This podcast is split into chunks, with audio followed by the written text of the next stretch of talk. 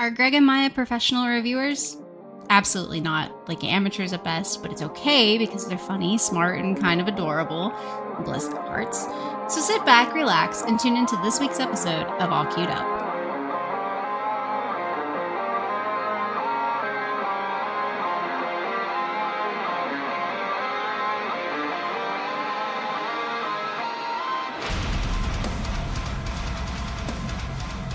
Hello, gals, guys, and non binary pals. Welcome to All Queued Up, a review podcast tied to streaming services.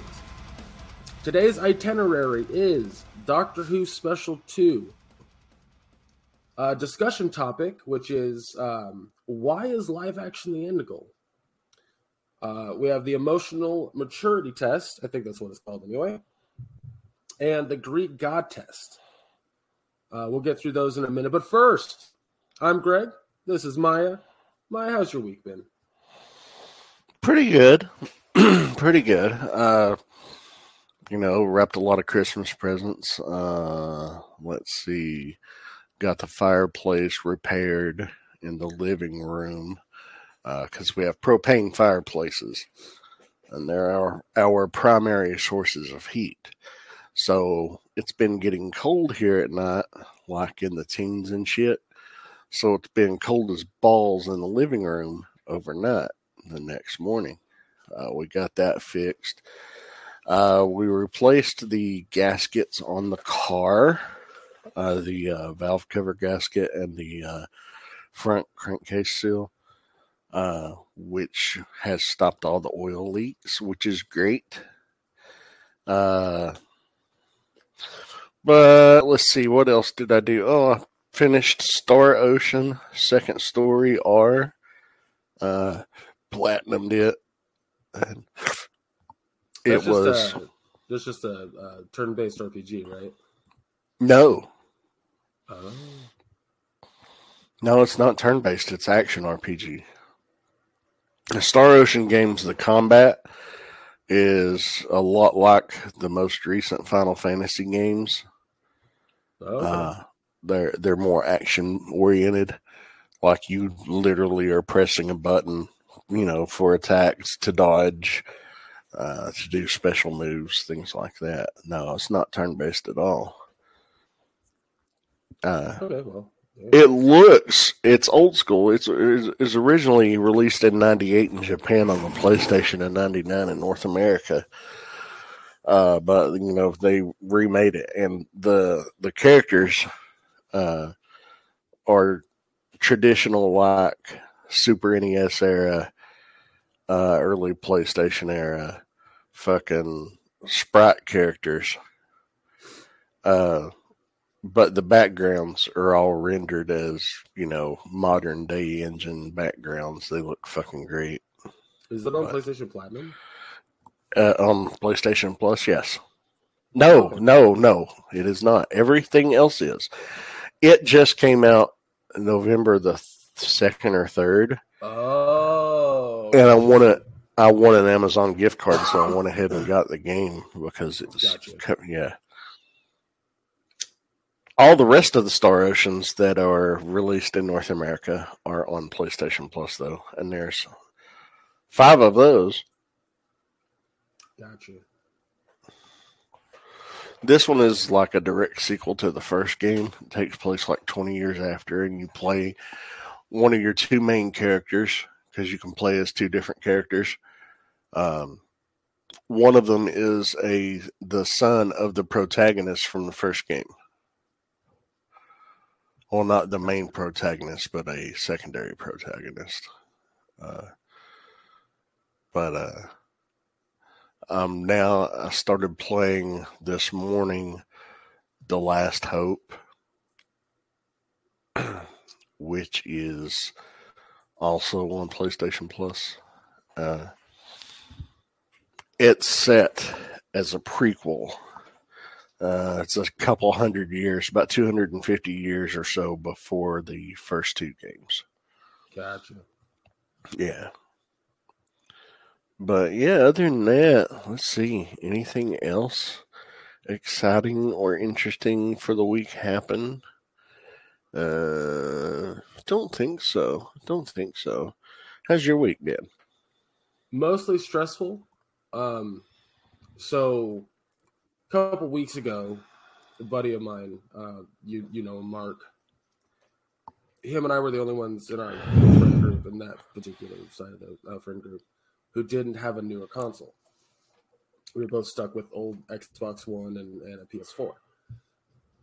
And he texted the group like like again a week and a half ago, give or take, two weeks at this point, like a picture of him getting his Xbox Series X. And I was like, fuck, I'm like the only one. What the fuck?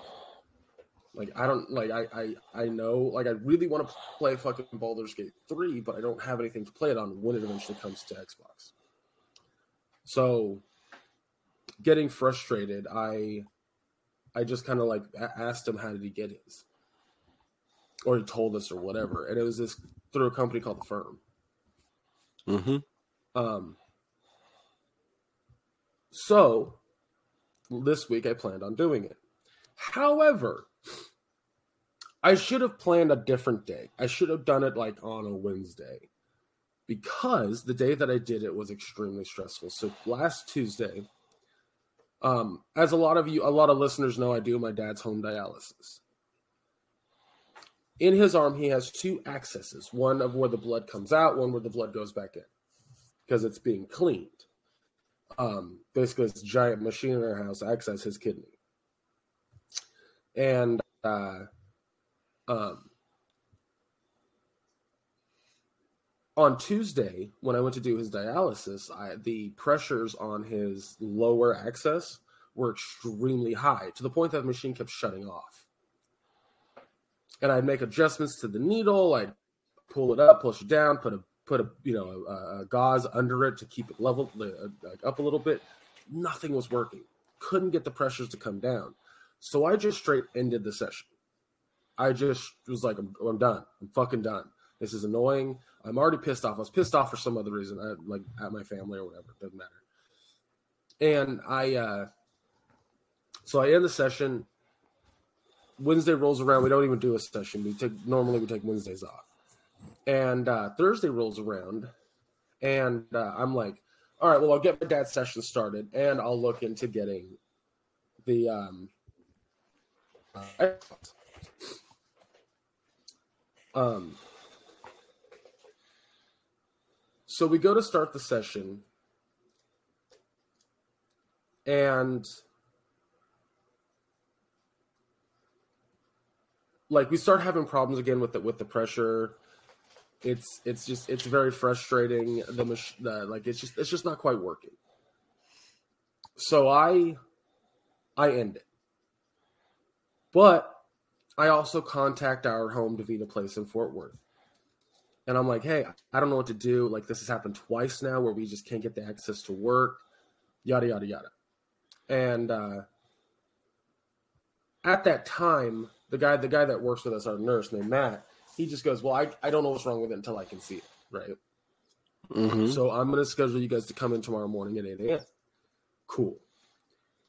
Um, sort of. So after I get my dad disconnected and I've and I've contacted them, I'm at my laptop and I'm trying to and, and what Mark said was like go to the Target website, put the put the system in your cart, and then uh, um, when you go to checkout or you you know you go to you go to pay for it, there'll be an option that says pay with Affirm.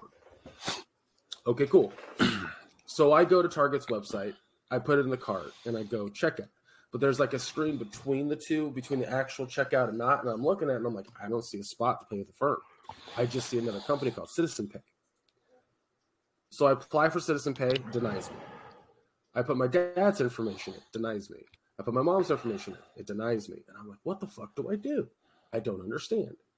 So I text Mark what's going on. He's like, that's really weird. I don't understand why that would be happening. And uh, he goes, how are you doing it? at that point, like before he started text me back, I just went to Affirm's website and applied for, you know, money there. Yeah. And it was fine. It gave me a seven hundred dollar limit um, to buy whatever I wanted. And so it gives me a virtual credit card. And then Mark texts me and he was like, No, no, no, like it's at the very, very, very final screen. Like you can see the last four digits of, of a card. if you have if you've had a card. I was like, oh. So I go back to the Target website, do everything again, and I get to the final page, and that's what it said payment firm. And I'm like, God damn, I didn't realize it was this far like down a fucking hole before I got to the part I needed to get to. So I click on pay I click on pay with Affirm and it doesn't do shit. Doesn't do a goddamn thing. I'm like, what the fuck? So I'm trying to figure out what to do. And then I realized that because I've already started an account with firm, I just need to put the virtual credit card in. Just as a whole. Yeah. I do it and Target's like, cool. We'll let you know when it's ready to pick up. Like it was easy as shit. And the firm's like, all right, for the next 12 months, you have a $50 payment. That's awesome. So um, on Target's website around like this this was early in the morning, this was like 10 a.m. And around I'd say one, it like Target was like, Hey, it's ready to pick up. Whatever you want, come pick it up. And the firm's like, Hey, your your your uh, your item is ready to be picked up at Target. I was like, Oh my god. But I'm staying home because I'm waiting for Matt to call me. I'm waiting to get a whole like hear from DaVita as a whole. And uh uh I just go fuck it. It's it's it's close to three. I think it was three, and I was like, I'm just gonna go pick up the Xbox. If they call while I'm out, they call while I'm out. You know, I'll figure it out. Yeah. I am on the road, and Matt calls me. So I call Matt, and he's like, "So it could be this, this, this, but I'm gonna have you guys come in at 8:30 in the morning tomorrow." I'm like, "God damn!" And you're gonna do a session here so we can kind of see what's going on and figure out what your dad needs because he hasn't has he hasn't had a um he hasn't had a session since Monday. That's three days. That's Yeah. not good. Yeah. So he uh we go in and we're watching how my dad is putting in the needle. I'm like, yeah, it looks normal, it's fine. And it runs fine. Everything flows perfectly. Like there's no issues whatsoever. I'm like, That's fucking wild. And Matt's listening to the accesses inside his arm because the science behind it, it's a device called the fistula that's in his arm with his veins, like it's tied to the veins. And that's what we puncture every single time that we go to do a session. Um so uh and keep in mind it's the bottom access that's giving us issues, not the top. But when you try to feel the blood flow uh, on the top one, just feel it, you can't feel it. And then when you listen to it, it's super quiet. So Matt goes, What we're going to do is on Monday, I'm scheduling an appointment to go see the um, uh, specialist, and you might need a balloon to kind of puff it up a bit and put it closer to the skin. And we were like, Okay, that makes sense. That sounds fine. So, uh, um, Saturday and Sunday, we had to try to do a session here at home. We had to try. Yeah. So Saturday, we nail the spots. My dad nails the spots. I helped him. I helped guide him. We nail the spots. So his blood flow is fine. Fine. We start up the machine and it is screaming at me that something is wrong with the with the uh, line. Something is wrong with the fistula. I'm like, what the fuck is wrong? After a few minutes, I like just turned the needle upside down, and that basically took the the angle of it away from the wall of the arterial line. So the blood flow was perfect at that point. And I'm like, why the fuck does it have to be this goddamn complicated? So he's doing his session, and I start it back up, and it starts screaming at me that the that there's no um that basically the, the drain line is, is clogged. And I'm like, the fuck it is. Like I'm looking, I'm like, the fuck it is clogged. I want to say after about 30 minutes of just constantly fucking with this goddamn machine, it finally works. And I'm like, okay, great. Now he's in session. That was stressful. That was exhausting. And then Sunday, uh, by the way, I, t- I texted Matt. Matt gave me his personal phone number to text him that everything was going well. Yeah. And uh, so uh, um, on I'm trying to think what happened next there. Uh, yeah, so on Sunday we got to do a session, and he uh, um, we go to put the needles in, the blood flow's great, right? We, get that nailed. And I'm like, that's really good. That's really good. I come up to the machine and now it's screaming at me that the uh, that there's that there's uh, blood in the airline. Though that's what it was on Saturday. I knew it was something else on Saturday. God damn it! So Saturday's telling me that there's a bunch of air in the line going through the machine. And the machine has these little sensors to detect if there's air in the fucking actual line that, the, my, that my dad's blood goes through. Yeah. You obviously don't want blood in, or air in the line because that can cause an air embolism. I look at the machine, I see all this fucking air in there. And I'm like, that's wild because I do a thing called a snap and tap, which gets all the air out. So uh, um, now I have to take a fucking syringe and on the actual filter piece itself, like draw all the air out of it. It was, dude, it was such a pain in the ass. So Sunday, I'm thinking, cool, I'm gonna pay really close attention to everything so that way I don't fuck up at all and get air in the line again. Uh so I do that correctly, but then it's screaming at me that there's blood in the waste line. And it keeps shutting off the fucking so I'm like, there's blood in the goddamn drain line. Like I'm looking at it, it's not pink at all. And I'm like, what the fuck? So I text Matt and I'm like, I don't know what to do. He's like, grab the blood leak detector and then take a little bit of that drain line fluid and put it in there. Keep it in there for a minute. If it turns um if it turns green, that means there's blood in there. If it's if it's if it's red, or not red, but if it stays yellow, then there's nothing in there, and it's just the sensors on the machine. So after struggling with that for like fucking 20 minutes, I, I go to test it. It's fucking yellow. Like the color never changed. I mean, there's no blood in the drain line at all. Yeah. So I'm like, why is this machine doing that? And Matt goes, when you're done with this session, like take a small cloth and clean the sensors on the inside of the machine. And I went, okay. So I do that. Um, he finally has it like this. Like I don't do that right then because it's the machine's on. Yeah, But, yeah. like, right when after- the session's over. yeah. So when I um when I text Matt like, "Hey, it's still yellow. I'm to turn on the machine again." Everything is perfectly fine. Nothing went wrong. I was like, "What the fuck?" so uh on Monday we go to his appointment, which was in Fort Worth, like really close to where his the home DaVita place is, and uh he has to go in for like very uninvasive surgery. It was like basically a needle into his arm, and then it was like there's a balloon inside the needle that gets pushed through and then inflated. Mm-hmm. Kind of kind of a cool process, but uh, um, he was in and out in an hour, like easy.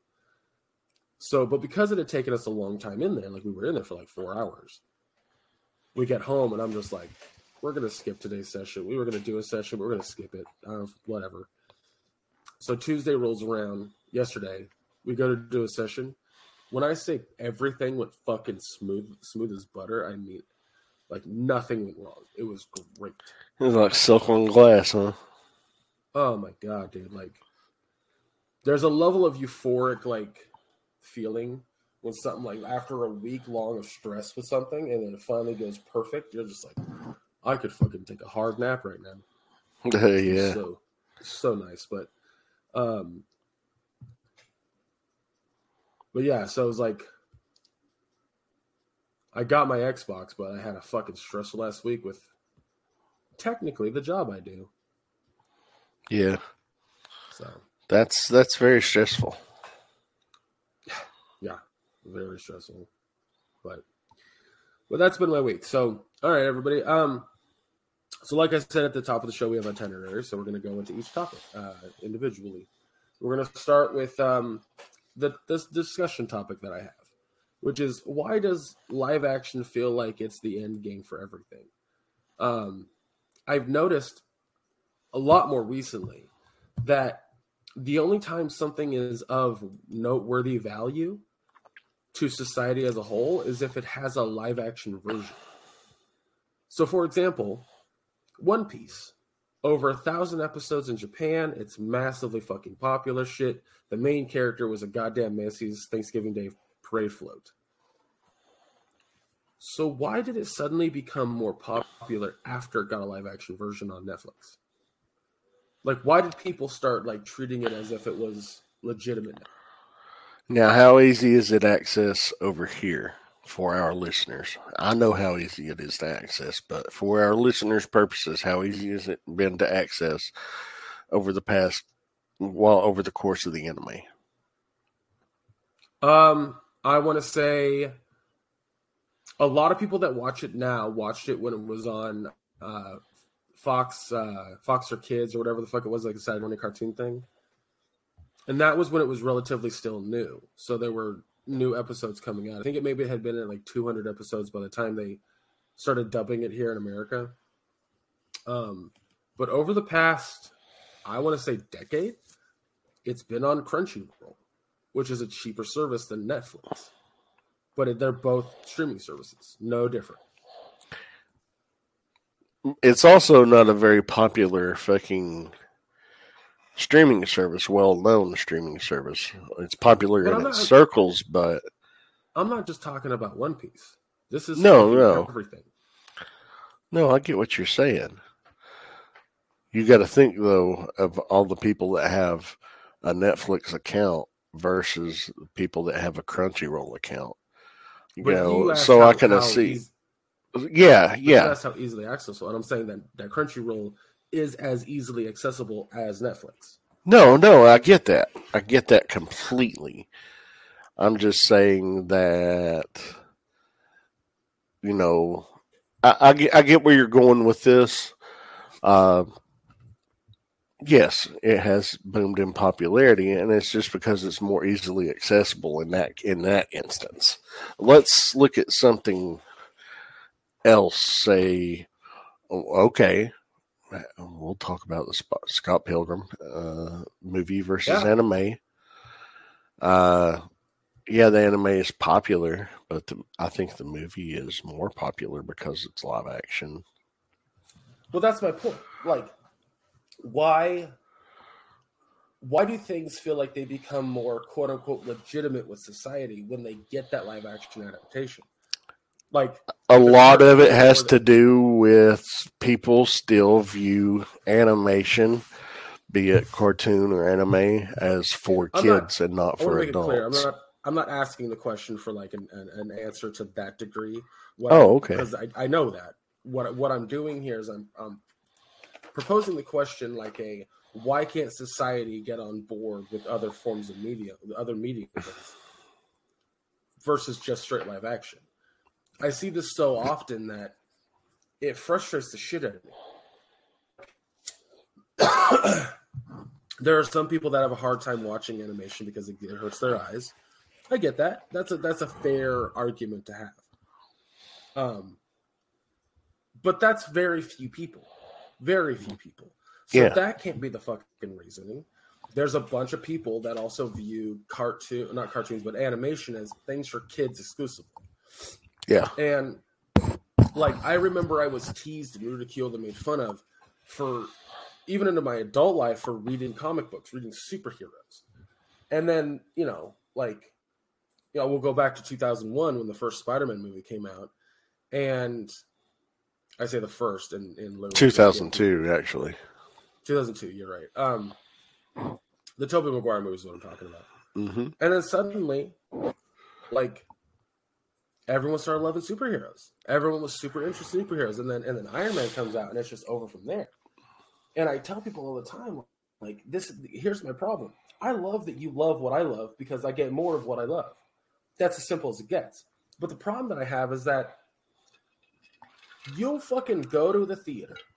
You'll watch one of these superhero movies, you'll wear the shirts, you'll you'll you know you'll go to the degree of being a fan of these characters like I have since I was young. But you would be caught dead reading a fucking comic book. Why? It's ridiculous. hmm And it's so frustrating because you know, I go, "Hey dad, you loved the Last of Us TV show, right? Yeah, it was great. Why couldn't you possibly be interested in the game? Well, it's a video game. You know, it's it's it's not, you know, it's not Yeah. it's not a show. And I go, "Okay. What if I played the game in front of you? Or I bring up a YouTube channel where someone plays the whole game without without commentary? Why would that be different? You're still getting a very in-depth and thoughtful story. I showed him the GTA uh, 6 trailer the other day because I was like kind of showing him like the progression of GTA over time. Yeah. And he goes, he goes, well, it's because it's a video game and it's boring.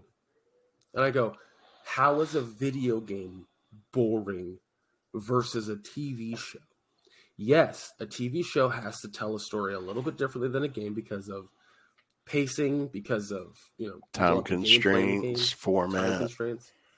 But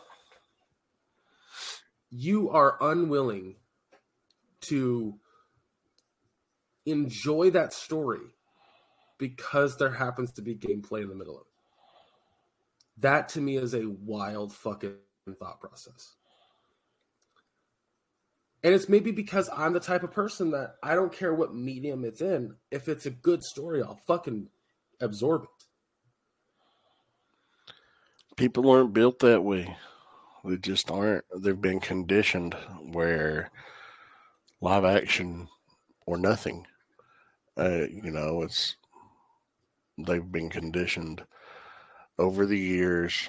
Cartoons are for kids. Once you're not a kid, you don't watch cartoons. Comic books are for kids. Once you're an adult, you put them down. They've been conditioned by their fucking the older generation as they grow up. They have to discard the quote unquote childish things, even though many of the things that they're viewing as childish are absolutely fucking not. And it's just been in the past, you know, 15, 20 years, um, where, well, you know, I've never put anything down as like, you know, let, let's go back to the 90s. I was in high school and I still fucking collected toys. And, you know, my parents would be like, you need to put that shit down because it's not sustainable. You can't have an adult life, you know, using these things. And I'm like, you look at my room now, you know, hey, we've got a house, we got a roof over our heads. Guess what? The house, that one room of it's filled with fucking toys. So fucking Yeah, what? Yeah. So fucking what? I'm still a responsible parent. The first thing I do on the third of the month when I get paid, I pay all my fucking bills. You know, yeah. never once have we gone without for anything that we fucking needed, all because I've still got a love for fucking toys, you know, for childish things. Uh, I'm an adult. I can have what I fucking want.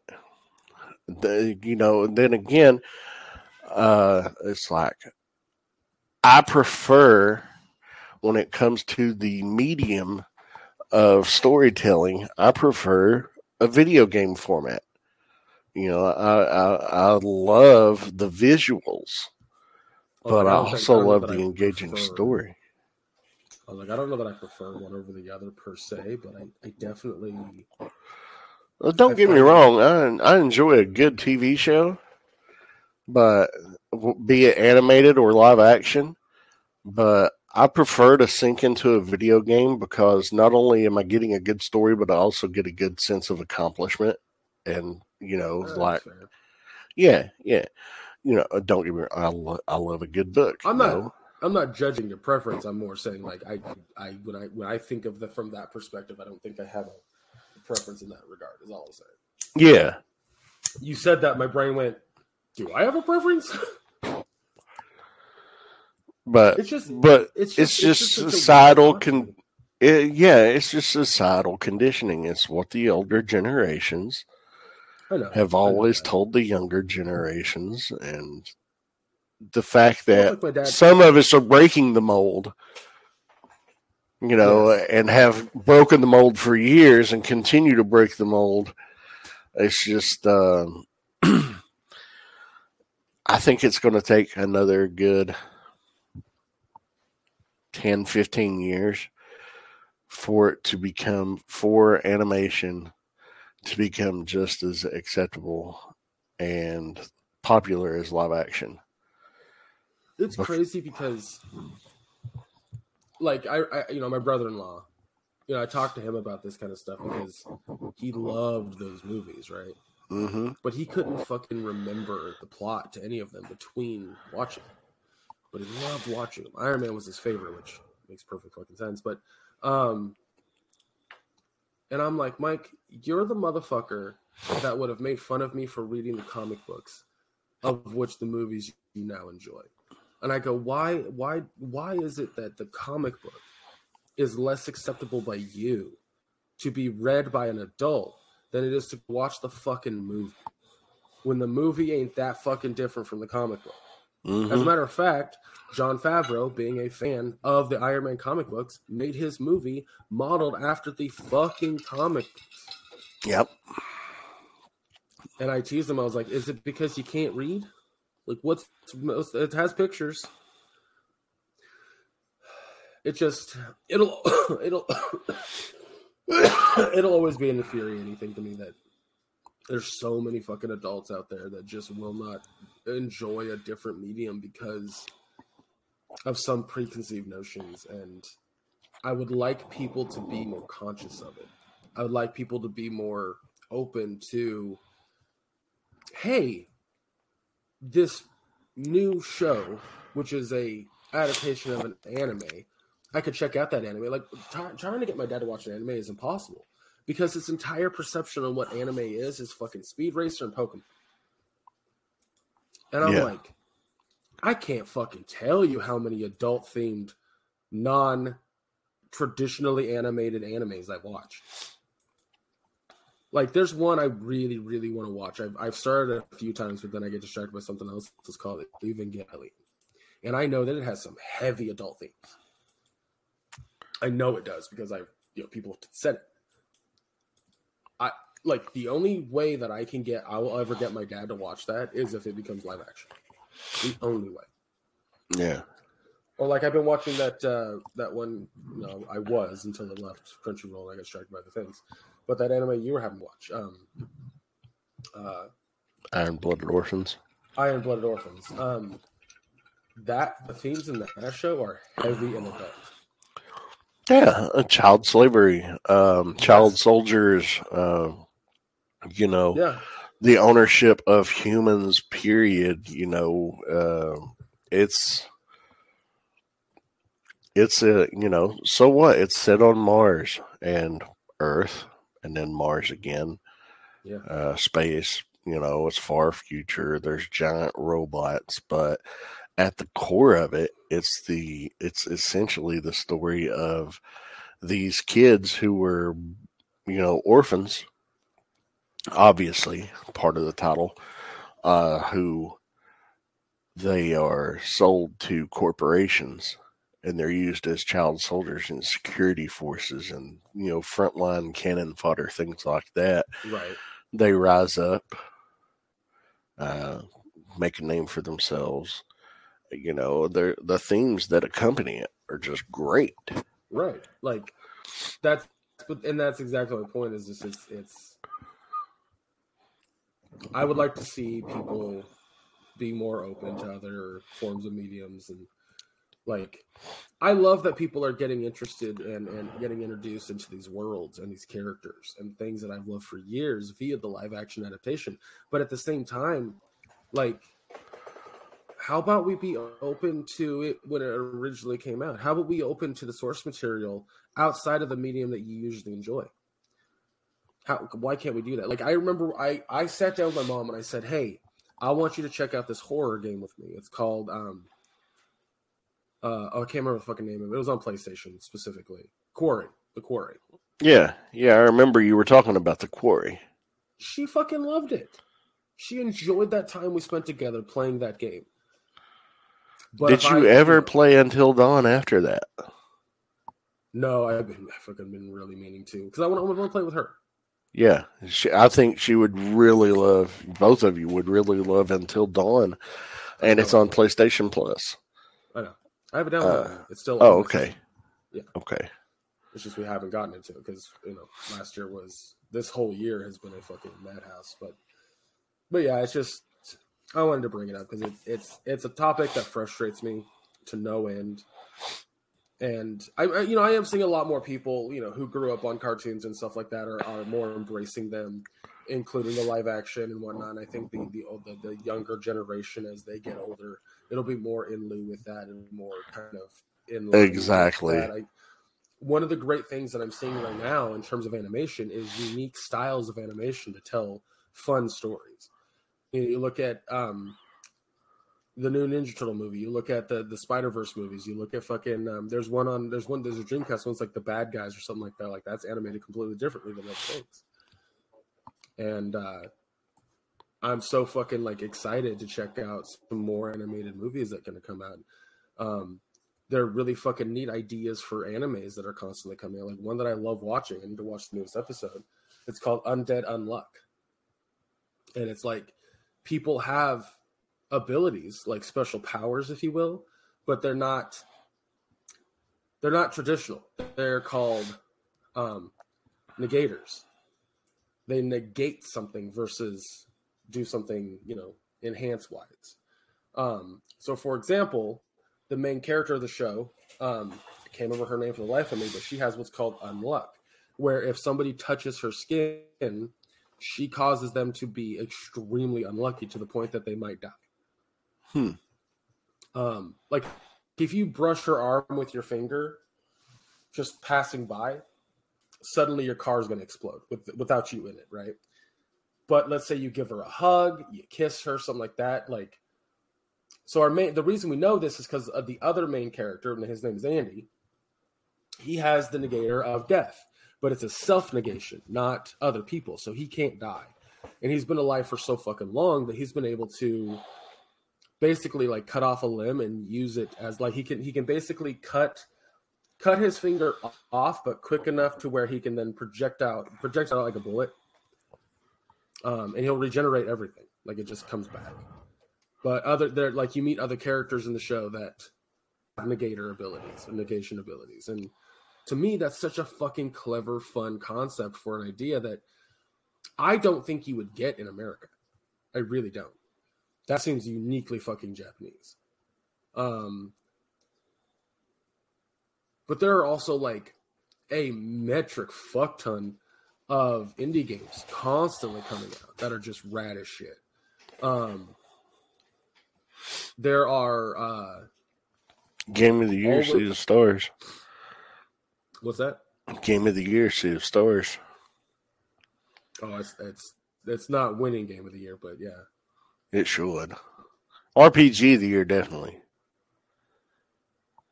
I think it should win indie game of the year because I don't think it's necessarily better than some of the other games that came out this year. Like the top six for the Game Awards, in my opinion, all six of those are better than Sea of Stars. I'm not sure which six you're referring to. Um, you were very quiet, by the way, like you're talking into your chest or something.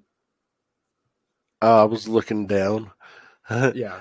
so, what what what six games are you referring to?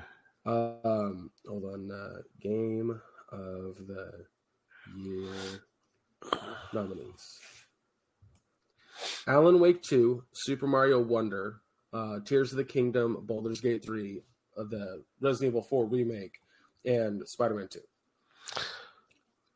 Sea of Stars or Spider Man Two? Because Spider Man Two is the only one I played. I'm like, I really had watched- different levels of fun of both, and loved both. But I think Sea of Stars was more rewarding in the end than Spider Man Two was. I have both games, love them both, played them both several times. As someone uh, like I like I said, I call myself a gaming enthusiast, not a hardcore gamer. Which Yeah. the difference in that is I will listen to others talk about these games. I will watch other streams. I will I'll go out of my way for everything. And I can confidently say like Sea of, Stars was great. Of Stars was super fucking heartwarming, super fun. It had a lot of aspects to it that were great. But um in terms of strong engagement, in terms of unique gameplay, um, in for for me, it does not beat the other ones. Um, one of the things about Alan Wake 2 is that its story is incredibly in depth. That company, Remedy, knows how to tell a fucking story through gameplay really, really well. So a lot of the stuff that you see and hear within Alan Wake 2 is gonna fuck with you as a gamer. Not Mm. just, you know, kind of scare you or spook you. Like it, it's they're doing a lot of work in regards to that. Like you have to play with surround sound or good headphones to to really get everything out of Alan Wake 2. Um, Super Mario Wonder is a unique Mario game. Every single level has a thing called the Wonder Flower, and the Wonder Flower changes the game. It changes what you're doing in the game. So you're playing a regular Mario game, but very stylized and, and a lot of fun because it's that well stylized. But then you pick up that Wonder Flower, and the game changes suddenly. It becomes something else, and because of that, it's it deserves to be in the game of the year category. Like it's so fucking good. Uh, Tears of the Kingdom really, uh, like it basically took what Breath of the Wild was, but then enhanced it tenfold. It gave you a sky place to explore. It gave you an underground space to explore on top of whatever was regular Hyrule to begin with from for Breath of the Wild. It also gave you the ability to build your own vehicles, build your own contraptions. Like that game went. It took it took Breath of the Wild and went ten times stronger. Um, Baldur's Gate three was a fucking incredible uh, release. You know, they didn't do a whole lot of advertising. People knew about it. and then everybody who played it, everybody that I had seen was just like, it's an incredible fucking. I, I haven't, I've seen maybe two people say it's all right or I didn't enjoy it. Right. Um, wild to me that that's the thing. And it's mainly because it's, it's D and D. It's li- it's, it's voice acted D and so that that's a reason that it should be on there. Uh, uh, Resident Evil 4 remake. It took what was so enjoyable by a lot of people, um, with the original game, and took all the bullshit out of what you know the original game, and and enhanced what needed to be enhanced for the remake. Um, there's a ton of people that I I've watched on like the Djibouti guys, the Djibouti brothers, not brothers, Mhm. Djibouti show. They it's their game of the year. Mm. It's 100 percent their game of the year, and they've played everything else on this list. Um, and the Spider-Man 2 story was so fucking engaging. Yeah, it was. It was. Like they made they like there was the gameplay which was great, but the fucking um the story was just unreal. With with you know like a- allowing us to see what kind of Pete goes through as Spider-Man. You're like, yes, he's incredibly fucking strong. He's Spider-Man, gets to swing through the city. It's dope. But Spider-Man doesn't just get, get to have fun with that. He has to deal with a lot of shit on top of that. And um to me, having watched all these games, read so many people talk about them, um, on it, like, like read them, hear them, whatever. Sea of Stars is great. It deserves Indie Game of the Year, one hundred percent. Hell, I would say it also it also deserves RPG of the Year, but it, it cannot beat any of these six games. Yeah, yeah, you're probably right. Um, but anyway, Um, how do we get there? How do we get to the? because I mentioned Sea of Stars, talking about how good it was.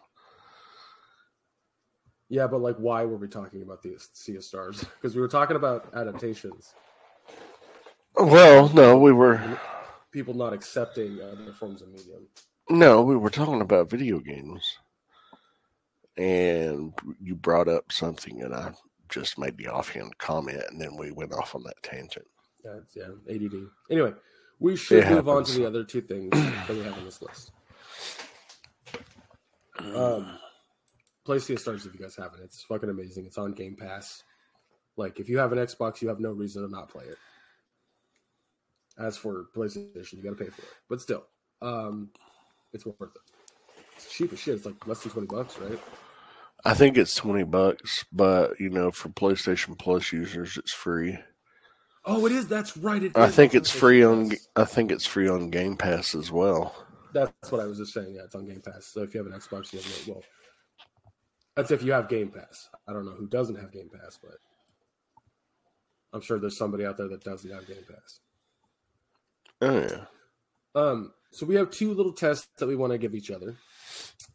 Um, I have my results for my test. Do you have your results for your test? I do. I do. The emotional intelligence questionnaire. Yeah. So which one do you want Okay. to do first? Let's go ahead and do that. Uh, the reason we're doing this is my daughter takes psychology in high school. Uh, she's in the 11th grade. And she says, I took this fucking test today.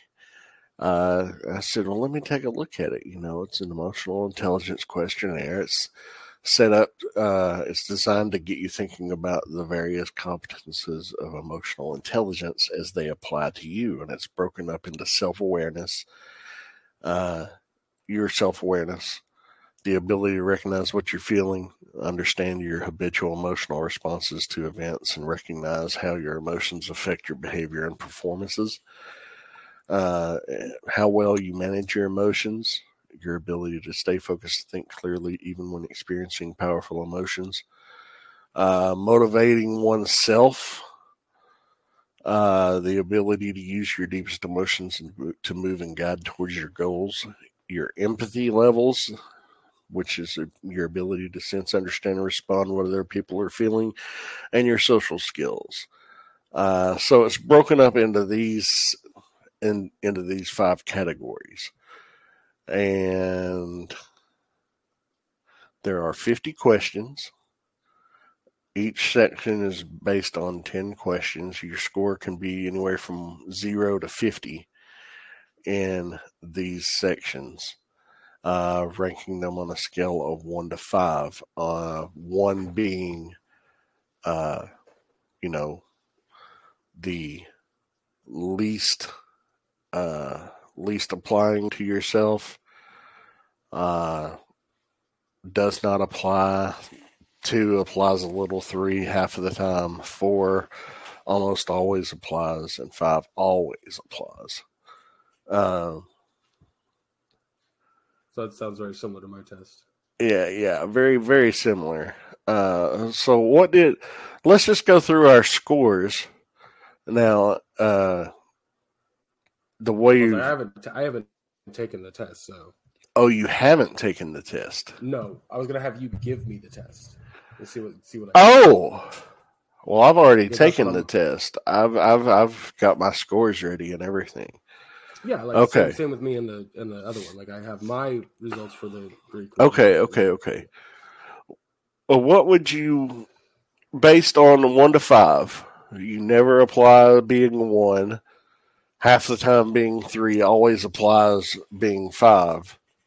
Uh, you realize immediately when you lose your temper. Um, I'd say a three. Say a three. Uh-huh. Okay. Hold on a second. I'm going to mark this. Well, you you you keep track of your own answers Oh, okay. Hold on. Because I don't have a way to keep track of your answers, not without fucking up mine. Because I took a screenshot of my results and then I have the test ready. Oh, okay. Because I never, I, I got the link to the test, but I was, you know, I never did it. Um, Got you. so how do I? How are we going to see my results if I if I'm keeping track of it? Just tell me. Yes, but isn't there an ending to the test that tells you like? what- Yeah, yeah, yeah. Like write down number one, write down three for your answer, and then I can go through and figure out what your answers are at the end. Gotcha. Okay. So number two, number two, you can reframe a bad situation quickly. Can reframe a bad situation quickly. Yeah. I'd say that's a three as well. Okay. Number three, you're always able to motivate yourself to do difficult tasks. That's a two. Okay. Number four, you're always able to see things from the other person's viewpoint. That's a four. Number five, I'm an excellent listener. That's a four. Number six, I know when I am happy. That's a solid five. Number seven, I do not wear my heart on my sleeve. Uh, I do not wear my heart on my sleeve. Well, I do wear my heart on my sleeve, so would I give that like a two? I mean, I do too, and I gave myself a one. I'm just like, there's some of these. I got some ones in there. That's fair. Number eight, I'm usually able to prioritize important activities at work and get on with them. Uh, that's a four for me. Like when I'm at work, it's different. Yeah. Number nine, I, do what? I said at home, it's a whole nother story. Oh, okay. Number nine, I'm excellent at empathizing with someone else's problem. That's a four. Number 10, I never interrupt other people's conversations. That's a three. I do have a tendency to do that. Number 11, I usually recognize when I'm stressed. Solid five. Number 12, others can rarely tell what kind of mood I'm in. Uh, that's a. It says rarely tell. Rarely tell, yes. That's a four. Number 13, I always meet deadlines. That's two. That's what I give myself. Number 14, I can tell if someone is not happy with me. Uh, I'm gonna say two. There's a reason behind it. But I got you. I got you. 15, I'm good at adapting and mixing with a variety of people. That's a three. Number 16, when I'm being emotional, I'm aware of it. Ooh. I'm gonna say a four. There are times where, like, if I'm really grumpy, I can't tell. But Yeah. Number 17, I rarely fly off the handle at other people. oh, it's a five. 18, I never waste time. One. That's what the past two was exact. Well, the past three are the exact same thing. All right. Number 19, I can tell if a team of people are not getting along with each other. No, it's a solid fucking four. Yeah. Number 20, people are the most, most interesting thing in life for me. Say the question one more time. People are the most interesting thing in life for me. Two. All right. 21, when I feel anxious, I usually can account for the reason or reasons. Uh, that's a four. Number 22, difficult people do not annoy me. That's all solid two. Number 23, I do not prevaricate. Prevaricate. Yes. I don't know what that word means. Well, I, I should have pulled that up. Prevaricate. Me, I hate this fucking keyboard. I don't know every word, but I am a good reader. Prevaricate. Oh my god, this fucking. Uh, that is to speak or act evasively in an evasive way. Oh, so it's I tend to speak perva- per- pervasively. No, you do not prevaricate. You do not speak in an evasive way. I do though. So two. Oh, okay. I'm Uh, t- very good at it. 24. I can usually understand why people are being difficult towards me. That's a two. I don't. I don't pick up on that. Number 25. I love to meet new people and get to know what makes them tick. Two. I'm an introvert. Number 26. I always know when I'm being unreasonable. Three. 27. I can consciously alter my frame of mind or mood. Can alter my frame of mood. Well, I can consciously alter my frame of mind or my mood. three. Number 28. I believe you should do the difficult things first. God, that's vague. I know. Uh, I'm gonna say two on that. Number 29. Other individuals are not difficult, just different. Uh, I'm gonna say three because I feel like it, it's both. Eh, eh, Your brother came to mind immediately. I Oh. fucking. Number 30. I need a variety of work colleagues to make my job interesting. Uh, fucking uh, one. Yeah. Number 31. Awareness of my own emotions is very important to me at all times. An awareness of my emotions is important to me at all times. Mm-hmm.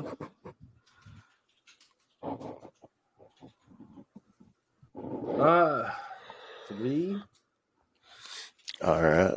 Number 32. I do not let stressful situations or people affect me once I've left work. No, the fucking one.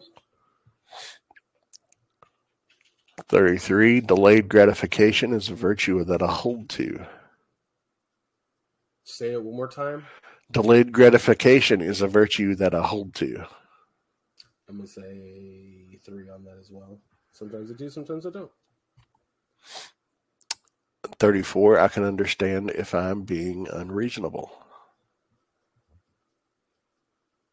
Well, I feel like we've had that question. Um, Well, we had uh I can always I always know when I'm being unreasonable. This one is I can understand when I'm being unreasonable, thinking from another person's perspective. gotcha. okay, I got my number. What do you what do you Three. give that one? Three? Three. All right. 35. I like to ask questions to find out what's important to people. That's a four. I ask, I ask a lot of questions. Uh, 36. I can tell if someone is upset or annoyed me. Oh, four. Number 37. I rarely worry about work or life in general. Two. I worry about it all the goddamn time.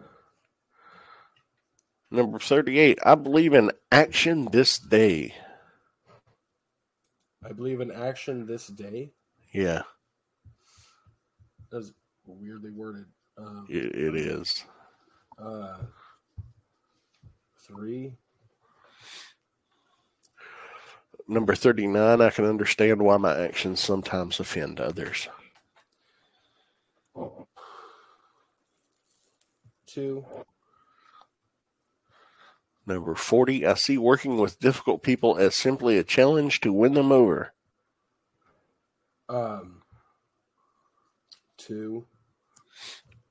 Number 41. I can let anger. does this have? 50. Okay. 41. I can let anger go quickly so that it no longer affects me. Um, I can let anger go quickly so it no longer affects me. Uh, I'm gonna say three on that because I can, Yeah. but it's not often. Yeah, that's what I said too. Uh, number 42. I can suppress my emotions when I need be. When I need to. That's a solid four for me. Number 43. Masking. 43. I can always motivate myself even when I feel low. Mm, that's a two. Yeah, me too. Number 44. I can sometimes see things from others' point of view. That's a solid four for me. All right, number 45. I'm good at reconciling differences with other people. Uh, that's a four. I'm good at that, but doesn't have to, it doesn't come often because I don't. You know, Oh, to. shit. Uh, 46. I know what makes me happy. That's a four. Number 47. Others often do not know how I'm feeling about things. Others do not know how I'm feeling about things. That's a four for me. 48. Motivations has been the key to my success. Solid one. Hmm, Me too. 49. Reason for disagreements are always clear. Uh, that's a five. I know why the disagreement happened. As for resolving it, that's a whole nother can of worms. And the last one, number 50. I generally build solid relationships with those I work with. Ah, fucking three. All right, now to total these up. So they're not asked. They're they're there's like altered in their sequence, which is weird. So for question number one, you scored what? Three. Three. Hold on. I'm gonna total these up. And question two, you scored, or uh, question six. I'm sorry, Oh, five. five. So one was three, six was five. Oh, number eleven. Five. Okay. Number uh, 16. Four. Number 21. Four.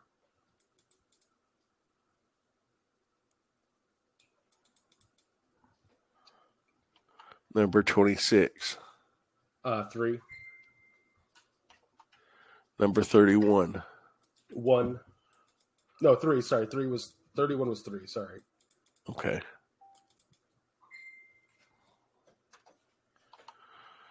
Number 36. Four. 41. Uh, three. 46. Four. Uh, I'll total that up in a minute. Let's go to number two. Uh, three.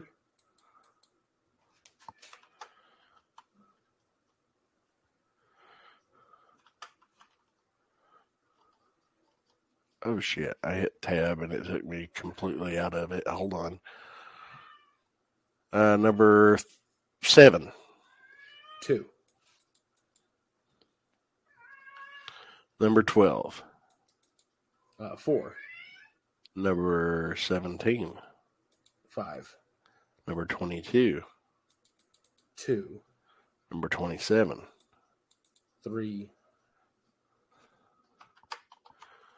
number four, or thirty-two. I mean, Thirty-two is one.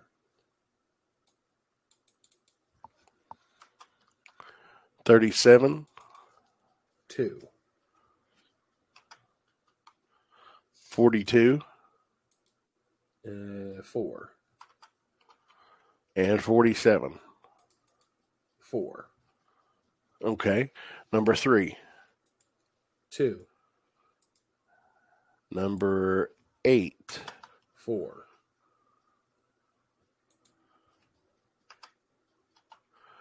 number thirteen, Two. number 18, one, number twenty-three. Two.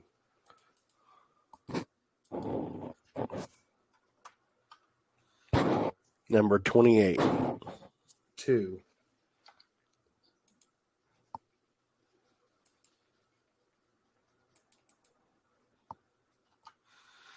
Thirty-three. Uh, three.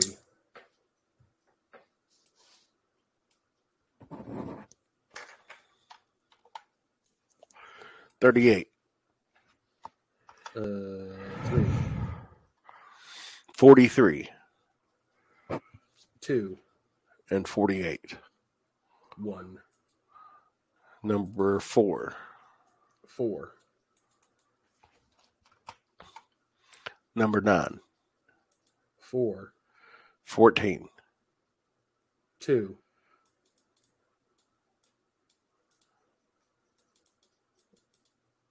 Gonna have to change one. It's fucking with me. Two. What number? Did you say two? for number 14? Yes. For number 19? Uh, four. For number 24? Two.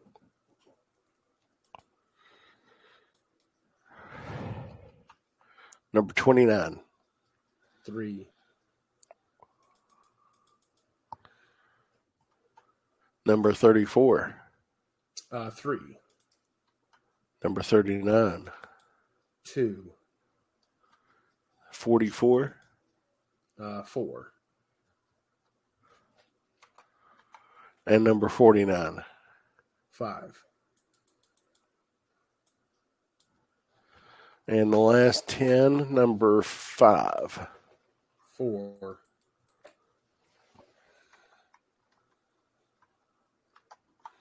Number 10. Three. Number 15. Three. Number 20.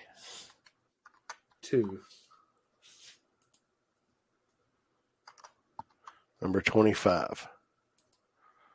Uh, two.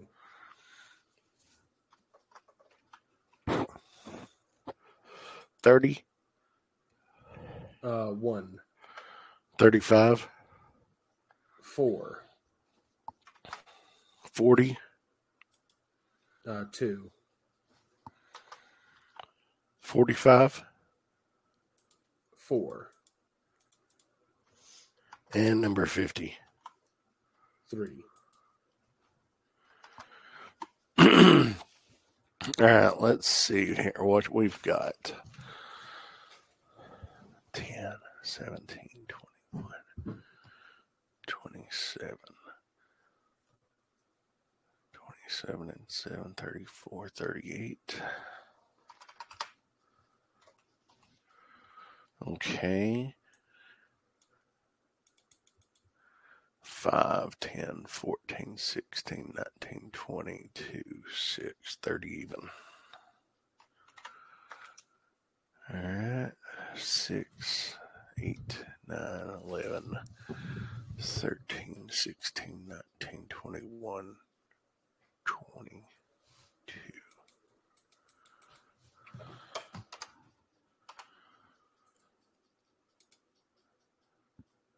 Eight, 10, 14, 16, 19, 22, 24, 26, 31. And the last one 7, 10, 12, 14, 15, 19, 21, 25, 28. All right, I've got your scores and I've got my scores. Okay. so the first uh, these are ranked if you score 10 to 17 you need to make it a developmental priority and that's something you really need to work on uh, 18 to 34 giving attention to where you feel your weakest will pay dividends and then a 35 or above this area is a strength for you uh, you your strength was your self-awareness Okay. uh, your total overall score, you thought your self awareness was a 38 out of a possible 50. Oh, damn. Yeah. Uh, now, when it comes to managing emotions, um, you felt that you did a 30 out of a possible 50. Okay. That's not bad. Your your motivation, you got a 22 out of a 50. Motivation's where I scored the lowest too. I got a 20 I got a 24. I cannot motivate myself. Uh, empathy, uh, you got a 31 out of 50. And your social skills, you got a 39. Or wait, you got a 20. No, no, the, I got a 39. No. you got a 28. Oh, well, that's not. That's better than I thought it would be. Uh, how do you feel it lines up with you? I, I feel mine lines up pretty well. I'm I'm really self aware. You know, I mean, I'm trans. I gotta be. I got a 46. Uh, managing emotions, I think with therapy, it's really helped, and I've been, I've, you know, I'm up to a 42. I used to need more attention in that, you know. Uh, Well, I, Mo- mean, I think for I'd say Go for me when it when it comes to managing emotions, like I, I used to read a lot of uh, um, therapy books when I was in high school and whatnot. I implement a lot of that into my daily life. yeah, Um, but I'm not perfect on anything. You know, a lot a lot of my daily life is you know frustration at others. So there's that too. yeah, yeah, I get that. Uh, motivating oneself, you got a 22, I got a 24. Empathy, uh, you got a 31. I, you know, I'm pretty empathetic. I got a 44. Um, What do they So get empathy? 31. Thirty-one.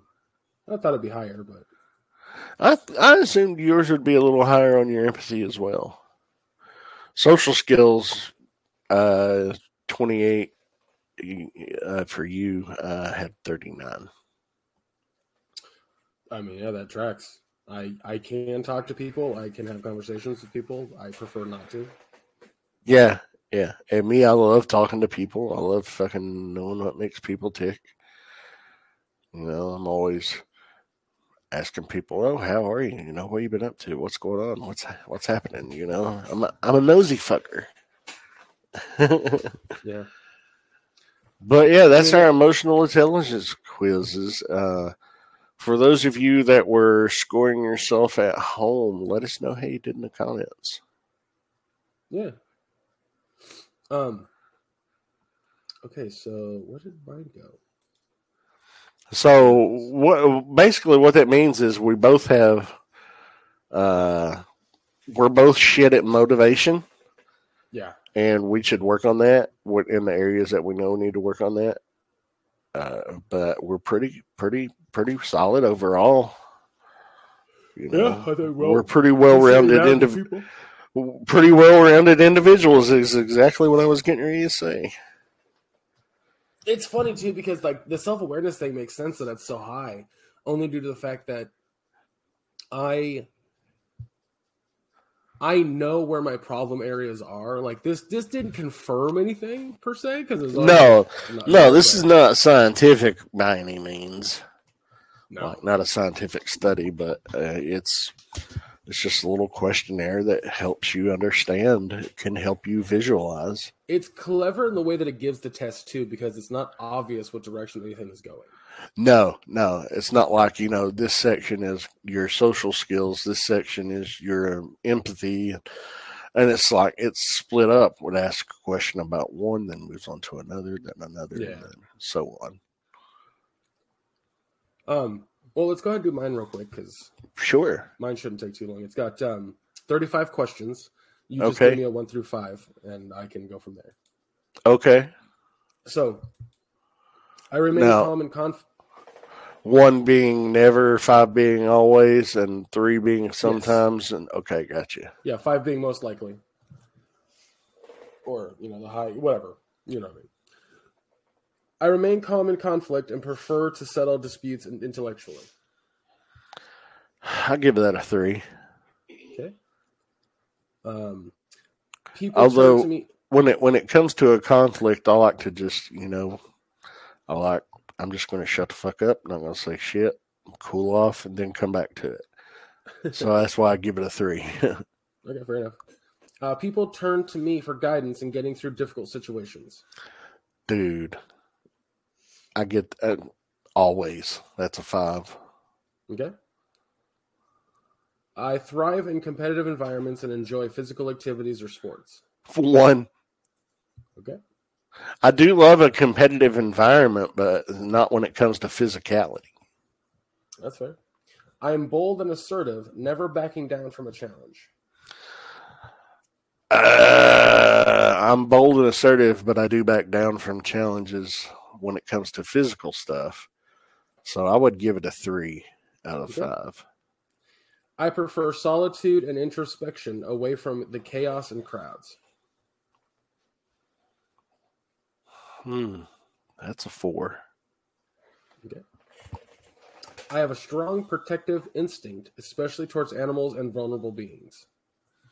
That's that's a five. I take pride in my ability to think clearly. I'm pretty proud of that. That's pretty four. That's a four. All right. Many consider me a lone wolf. That's a one. People sometimes say I have short temper. I used to, um, but not so much anymore. I would say, just to be fair, three. Okay. I feel in leadership positions. Not fill, but like fill up leader positions, leadership positions. Ah, That's a weird one. Like when a leadership position comes into play, are you the one to take it or is it going to usually go to somebody else? Number uh, that's a four. Yeah, we'll say it's a four.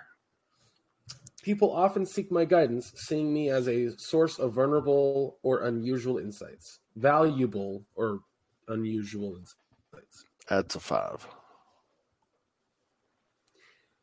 Education, literature, and the arts are my passions. I wouldn't say they're my passions. I'd say that's a two. Okay. I have a strong sense of adventure and enjoy exploring places where I have never been before. That's a four.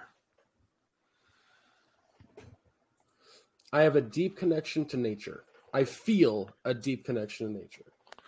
That's a two. I don't like it. I like it. It's nice, but eh. Yeah, not the same. Um, I'm known for making decisions with a level head, even under pressure. Mm, I would go with a four. All right. My moods can shift quickly. Yeah, that's that's that's that's a four. Okay. I have a broad perspective, looking at the big picture rather than getting lost in the details. Um, mm, I'd say four. Okay. I have an ad for Ultra or Ulta Beauty. There we go. No, go away, Ulta. Okay. I'm known for my many. Sorry, let me read that again. I'm known for my ability to strategize or plan major projects. Formulating a game plan. I love to do that. I'd be a four. For women's issues and am seen as a guardian of women and girls. I mean, five. Okay. People often seek my advice or help in resolving conflicts. That's that's. I get this all the time, man. People always hit me up. Four. Don't be modest or anything. Um, I approach obligations with a seriousness and integrity not always seen in others. That's a three. While others revel in attention and drama, I prefer maintaining a composed and somewhat distant presence. That's a three. Okay. Nature is my sanctuary, and I feel most at peace while outdoors. One. Health and wellness are priorities for me, and I often give health advice to my friends and family. One. I often excel. I'm missing pieces. I, I know, yeah.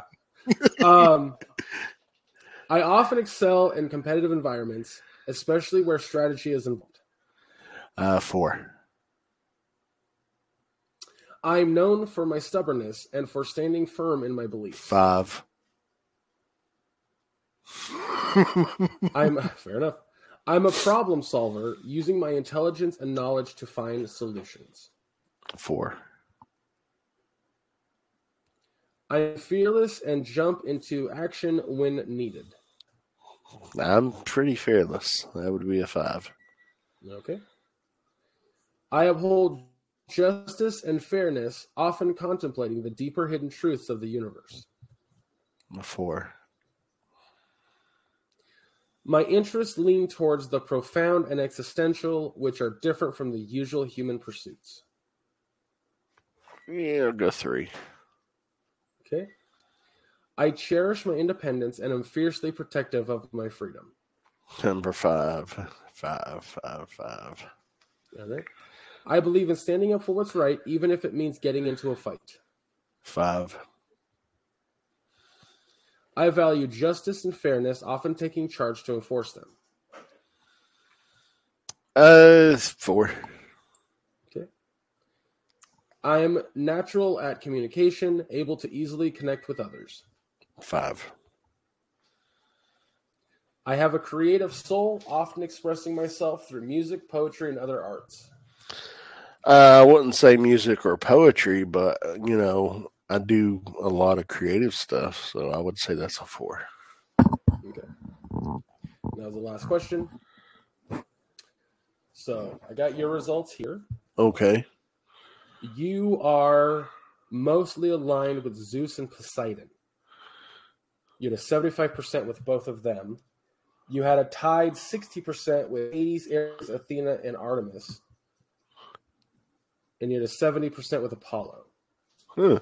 Your, your results read multiple results. You appear to have two or more equally pro- pro- prominent matches. Um, it is possible that you are an equal fit for all of those matches. On the other hand, it is also possible that you simply answered the questions in such a way that you ended up with tied results, even though in reality you do have a definitive match. Whether you are really, whether you really are an equal fit for all of these characters, or you just happened to get a, a, an equal score on them, we are unable to say. We are therefore also unable to give you a more personalized description. That's Damn it, Mike, you fair. fucked, you fucked up the test. Um, Damn it. mine is I'm more aligned with Hades and Athena. And then there's Apollo at 75% and Zeus at 70. I'm nothing like fucking Ares or Poseidon.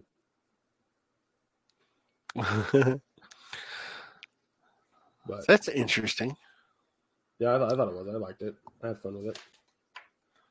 But uh but yeah, that's the test. So um I don't know if Maya wants to, guys, but we might edit out certain aspects of that entire test.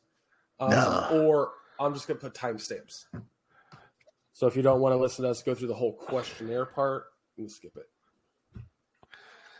Which, to be fair, I would do. I would. I if I was listening to the podcast, I'd want that. Yeah, maybe. Making more work for me. You don't have to, but timestamps I think would be good regardless. Yeah, yeah, yeah. Um. Anywho, let's go ahead and do our last uh, piece of the itinerary, which is the Doctor Who special number two. Yeah, Wild Blue Yonder. So, this starts off with, uh, you know, picks up where the first special left off with the TARDIS on fire and out of control because of Donna's spilled coffee. Uh, as a result, they crash into a tree. They briefly briefly run into Isaac Newton, where they accidentally re- replaced the word gravity with mavity. Uh, Newton did, you know, because they say gravity. He's like, "What was that word?" He's like, "Mavity." Yeah, that was it. Uh, the Doctor and Donna find themselves on a very long spaceship at the edge of space where there are no stars. There are no signs of life, and only the only mobile thing is a robot. The Doctor nicknames, or well, Donna nicknames Jimbo, who is slowly walk down the ship's cor- slowly walking down the ship's corridor. A voice declares various words every now and then that cause the walls of the ship to move and change. To fix the TARDIS, the Doctor leaves his sonic screwdriver in the keyhole, only for the TARDIS to suddenly disappear. The Doctor tells Donna that the TARDIS resets its numerous functions, including its danger relocation function. The TARDIS will only come back once the, the, the once the danger has abated. The Doctor and Donna get to work on trying to get the ship up and running, but encounter doppelgangers, self dubbed not things of each other. The not things are intelligent, but they lack the concept of size and shape and constantly dis- uh, distort and morph into animalistic versions of the two. The Doctor and Donna struggled out with the not things as they also assimilate their thoughts and way of thinking. The Doctor eventually figures out that the ship's captain committed suicide three years ago by ejecting herself into space after setting off a series of actions that so that the not things could not figure out what she was up to. The doctor puts together that the phrases being announced are a countdown, and Jimbo was slowly walking towards the self destruct button in a last ditch effort to kill the not things. The not things race to stop the bomb while the doctor speeds up the countdown. As the danger is about to pass, the TARDIS returns and the doctor enters. He nearly takes the wrong Donna, but ejects her after noticing her wrist was 0.06 millimeters too thick and rescues the real Donna just as the ship explodes, killing both not things. While the doctor and Donna make their way back to Camden Market, they're greeted by Wilfred Mott, who's overjoyed to see his granddaughter back reunited with the doctor. However, however, Wilf reveals that the world's in danger again as people suddenly begin fighting with one another and a plane crashes near them. The Doctor, Donna, and Wilf take cover against the TARDIS as the crashing plane explodes, and then that's the end of the episode. It was awesome. It really was. So much discussion uh, when the Doctor and Donna are separated and they are trying to get back to each other. And these doppelgangers, uh, you know, they're not sure if this is like the doctor is not sure if this is really Donna or if this is the doppelganger, and vice versa. And the questions that they ask and the things that they talk about and the things that they reference, like there was a lot of stuff that was referenced in the conversation that uh, applied to the Jodie Whittaker version of the Doctor. Uh, when the Donna is talking to him, got him isolated, while Donna has the doppelganger, and she's like, "Take off your tie." Uh, Where'd your tie go? oh, that's how clothes work. You know those those. It was fascinating. It was a nice nice change of pace to see. Uh, really enjoyed the torment that David Tennant brings to the role. Yeah. Like It- he's it- he's been devastated by the events of the flux, and we see that. Yeah, it's um he uh he goes through a lot in this episode. I mean Donna does too, but it's it's it's it's primarily him because the not things are able to um gain all the memories of whoever they're mimicking. Yes, Um, and there's a, there's a couple moments in it for him that I was like, ooh, that is that is rough. But what made it so enjoyable too is is that episode is the epitome of what Doctor Who is. You know, you have a monster to overcome. You have something that is is an antagonist for the episode that the Doctor is also. There's a mystery there that the Doctor's trying to solve and and and uh, uh, figure out the best outcome for the situation. But you also have this level of kind of like it's scary. There's an aspect to this episode that's scary, and it had everything that makes Doctor Who special. Um, I personally fucking think that this episode is not only the epitome of Doctor Who, but it's also like what makes David Tennant and Catherine Tate so fucking enjoyable to watch. yeah, Like they are also playing the not things, and they Yeah. both have these subtle facial expressions that when the not thing exposes itself, you're like, "That's fucking terrifying." Oh And I yeah. loved it for that. Uh, uh, and in this episode, aside from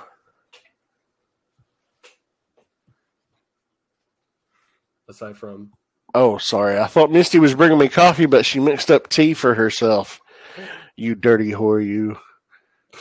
damn, Yeah, look at her stick her tongue at me. I love you. Uh, sorry. No, uh, Isaac Newton's cameo at the beginning and Wilf's cameo at the end, with the exception of that, this is all David Tennant and Catherine Tate acting in the entire episode. Yep. It was very reminiscent of uh, Peter Capaldi episode uh, in his last se- well his second season. Uh, it was it was it was very well done. I'm Uh, not sure which episode you're talking about. I, I'm currently on the last season of Capaldi, and I want to get through it so I can get to Jodie Whittaker because I haven't seen a single episode of hers. honestly, dude, if you don't know what I'm talking about, you need to go back and watch it. It's a good one. It's it, it it's involved in the storyline around the death of Clara, and he's uh, he's okay. he's trapped in his um um what would they call it? What'd they call it, honey? The thing that he was trapped in, his memory device or whatever it was that was supposed to unlock on his death or whatever. Anyway, he kept dying over and over in the episode and was reformatted, brought back. Yeah, I know, I know what you're talking about. Yeah, I can't think of the name of it though. Anyway, it was very reminiscent of that because it was Capaldi by himself in that, and this was, you know, Tennant and Tate by themselves in this. I, I just Yeah. thought, you know, that parallel. No, this episode though was fucking great, and what sucks is we get sixty minutes left. We get one last minute, and this then we're gonna be introduced into, you know, the new Doctor, which I'm looking forward to. But you, it's almost cruel. It's like I love ten. Ten's my favorite. Now you've given me ten back for three episodes. Then you're taking him away, and probably not going to be able to watch ten anymore, and that's a shame but you know the it it it, it allows for a lot of questions like why did this face come back why am i this person again That's yeah. we Uh, need to we need a resolution to that because we have not had that even asked to a to a to a, uh, a degree that I'm comfortable with or a degree that is satisfying in regards to why he has his old face. yeah but uh yeah i'm really looking forward to the new episode the new special and then jesus after that when does the new season come out I yeah, I have no clue. Uh, let me see if uh, anybody knows on the internet. i'm getting ready to look it up um, yeah, I just finished uh, um, episode three of season three of Capaldi's last season. Not season three, episode three of Capaldi's last season. oh bill potts Yes, I like Bill a lot. bill's awesome She uh, she kind of put him in his place. It's kind of cool. I really enjoy Missy, uh, Nardole, and and Bill as his companions.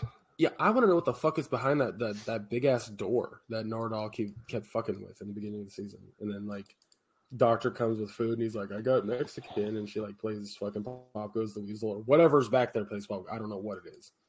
Uh, I didn't mean to spoil it, but yeah. I was like, "Yeah, please don't." Oh my gosh. I would like to just find the list of episodes, please, and thank you, Wikipedia. Okay, it's season 14 is expected to premiere in spring of 2024. Okay.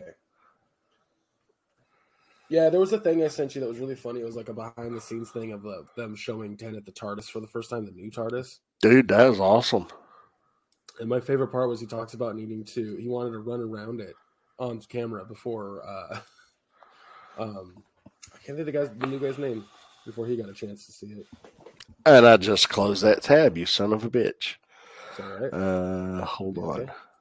I can tell you. Uh, it's it's Ncuti Gatwa. Yeah, Kudi Gatwa? Is the end silent? I'm not sure. I don't know. We'll just call him New Doctor. I need to hear it again, but Yeah, I need to hear it again. it says in season 14, a Christmas special air on December in December 2023, following the eight followed by the eight episode. Oh no, that's never mind. I fucking read that wrong. No, yeah, okay. So here's the three specials. This 15th Doctor, okay, series 14, a Christmas special will air in December of 2023, followed by the eight episode 14th series in 2024. Filming Mhm. started on December 5th of 2022 and concluded on July 15th of 2023. The first episode will be on Christmas, and it's called The Church on Ruby Road, and that's when we'll see the new Doctor. Oh, so they're airing the first episode Christmas Day.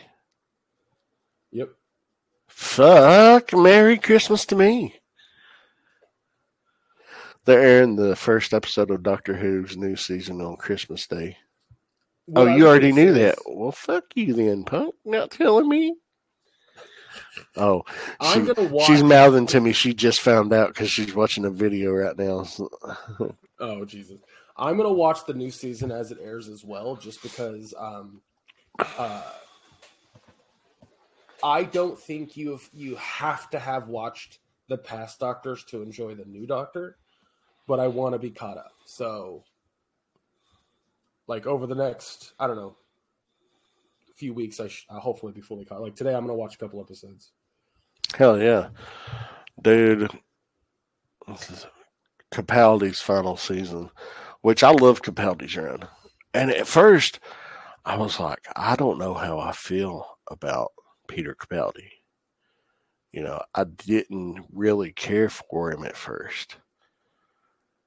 And then I got into it. And I was just like, this guy's amazing. Once he found his way, once he found his way, he was just like blowing me away and loved the episodes that his take on things. And yeah, I wish, you know, I wish everybody enjoyed him as much, but hey, there's you got multiple other doctors and everybody's got their favorite. and That's okay. Yeah, I think having a favorite doctor is totally fine. I think that telling others that their favorite doctor is stupid or whatever is fucking fucked up. Um, but uh, you know, I think that is the difference between like let's say Tennant and Matt Smith versus Capaldi. Is I think Tennant and Matt Smith like had a doctor in mind they wanted to play and stuck with it through their entire series. Whereas Capaldi, it took him like almost an entire series to kind of nail that because the character, the, the doctor we get in series two, feels more in line with what made sense for his doctor versus season one. Yes, yes. Season one, I mean, they even wrote that into the story. He was trying to find his way. You know, he was like, why this face? Why this face? You know, why am I who I am?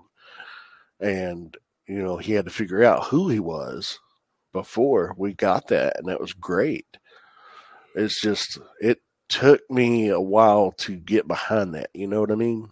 Yeah, yeah, sure. It took a lot of people, and then my my family loved watching Doctor Who, and then when Capaldi's season started, that that first season, a lot of people turned off from it.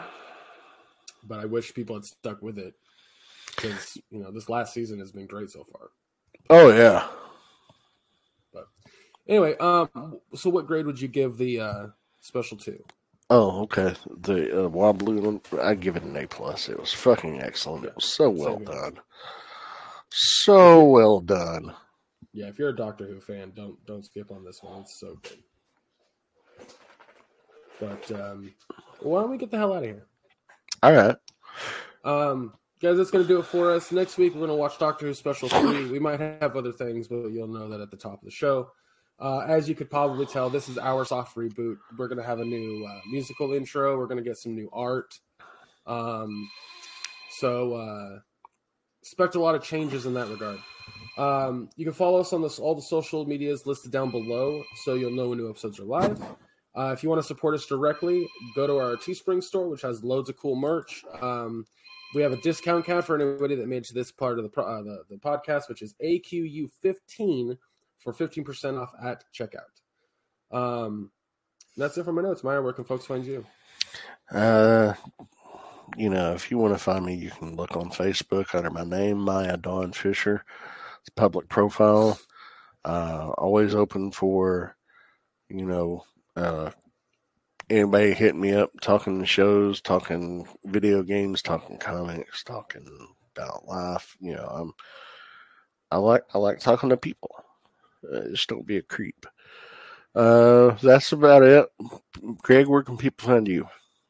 Uh, you can find me under Chub Rock Geek on all social medias.